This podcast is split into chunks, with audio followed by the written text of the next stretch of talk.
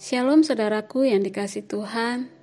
Saat ini saya ingin menyapa oma opa yang sudah cukup lama kita tidak bisa bertemu. Semoga tetap sehat, kuat, dan sukacita. Meski dengan banyak keterbatasan fisik, gak bisa ke mana-mana, dan juga susah mengikuti berbagai acara yang serba online saat ini.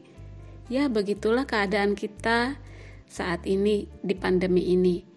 Tapi puji Tuhan, karena Dia, Tuhan kita, tidak pernah meninggalkan dan melupakan oma opa.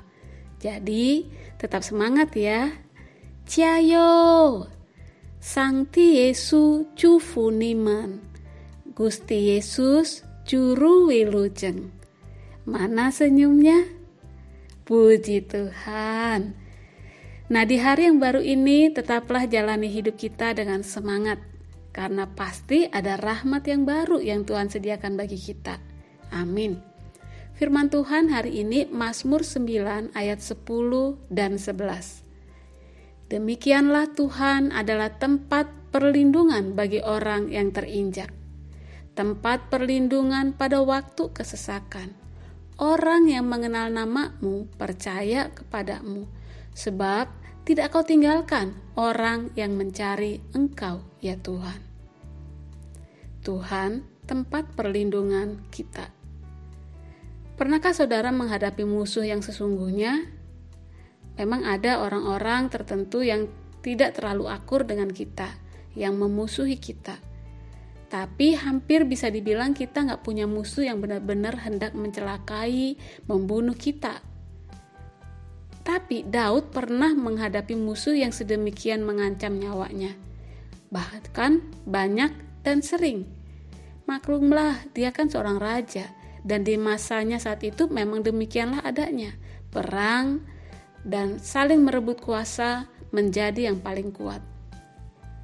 Sebagai raja dari sebuah bangsa yang kecil, Israel, Daud memahami bahwa dirinya dikelilingi oleh banyak musuh yang gemar berperang, tidak bersahabat, dan penuh kecurigaan.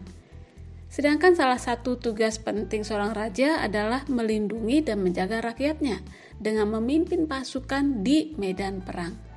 Dan dalam hidupnya, Daud melihat bahwa Tuhan itu sungguh tempat perlindungan yang aman dan dapat diandalkan. Sehingga di ayat 3, dia menaikkan ucapan syukurnya kepada Tuhan atas kemenangan terhadap musuh-musuh yang menakutkan itu. Saudara, kalau kita membaca keseluruhan Mazmur 9 ini, maka setidaknya ada beberapa hal yang dapat memberkati kita. Pertama, memang kita mempunyai musuh, dan musuh itu begitu besar dan kuat melawan kita. Dia bukanlah sesama kita manusia, melainkan iblis. Dia selalu meneror kita, melemahkan kerohanian. Tapi ingatlah bahwa Yesus telah mengalahkan kuasa musuh besar itu. Yesus memang mati disalib karena dosa kita, dikuburkan. Tapi kisah itu belum berhenti dikubur, tidak berhenti dikubur. Karena Yesus bangkit. Yesus mengalahkan kuasa maut, Yesus mengalahkan kuasa si jahat. Meski sampai saat ini si jahat itu terus bekerja dengan giat berusaha melawan dan meneror kita, tapi kita mempunyai penghiburan di dalam Yesus bahwa ada tempat perlindungan yang teguh pada waktu kesesakan dan pada waktunya kita diselamatkan dan pasti menang. Kita lebih daripada pemenang. Kedua, sebagai orang-orang yang mengenal Tuhan yang bisa saja terinjak, tertindas, sengsara dan miskin secara rohani, mari kita datang dan bergantung terus sama Tuhan. Hanya dialah tempat persemayaman kita untuk selama-lamanya. Dia tidak pernah meninggalkan atau melupakan kita yang berseru kepadanya.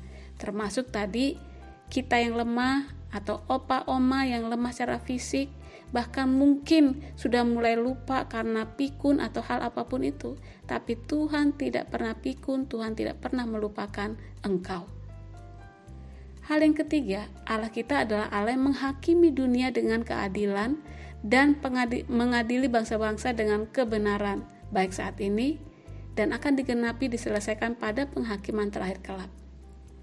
Maka, jangan kita hilang harapan untuk tetap datang berseru kepada Tuhan. Kebenaran ini telah dialami oleh Daud sendiri sehingga dia dapat berkata seperti yang ditulis di ayat 3. Ia bersuka cita, bersukaria, dan kelak seluruh makhluk di surga termasuk kita yang teguh berpegang tentunya akan bernyanyi haleluya, pujilah Tuhan dengan sorak-sorai. Kira Tuhan menolong kita hari ini. Tuhan tidak pernah meninggalkan kita, siapa pun kita yang berseru dan berlindung kepadanya. Amin.